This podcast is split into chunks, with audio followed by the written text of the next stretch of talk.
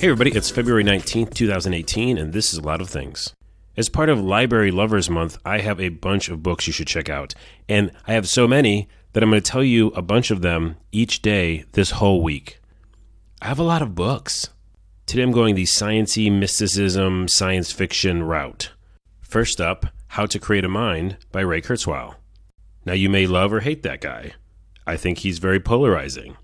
But the reason why I like this book, and it's pretty worn as I'm looking at it, because I've read the crap out of it, is that he talks about the brain in very interesting ways that I don't think a lot of people know.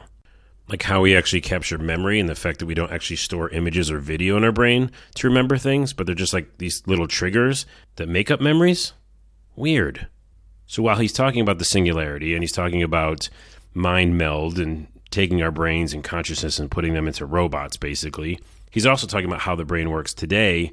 And I think it's fascinating and very important for all of us to know. On the flip side, I really like the book Why Science Does Not Disprove God by Amir D. Aczel.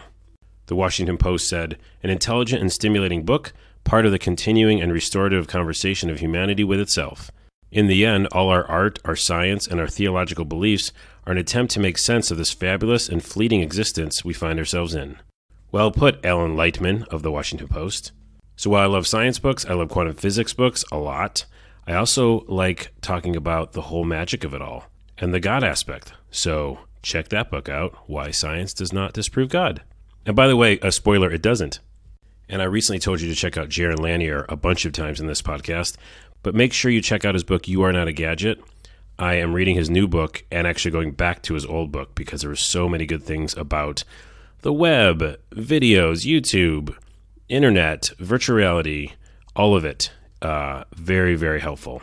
New York Times said it was lucid, powerful, and persuasive. Necessary reading for anyone interested in how web is reshaping culture and the marketplace. And last but not least, especially to some of you younger listeners, Douglas Adams wrote The Hitchhiker's Guide to the Galaxy and many other books. I encourage you to go to Half Price Bookstore or whatever used place you buy the books, Amazon, and get the huge five novels in one outrageous volume, The Ultimate Hitchhiker's Guide to the Galaxy. Uh, just even to read one of the stories, it's probably a better deal. Comedic writing is hard, and Douglas Adam did it the best, in my opinion.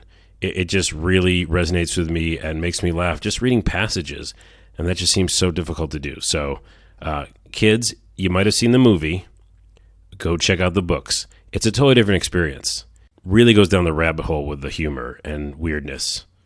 Also makes you see the world in a different way, kind of like those other books.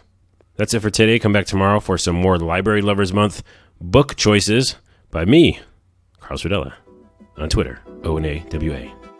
I'm saying that weird. This is like a weird ending. I don't know. My voice got this way. Here it is. Okay, bye.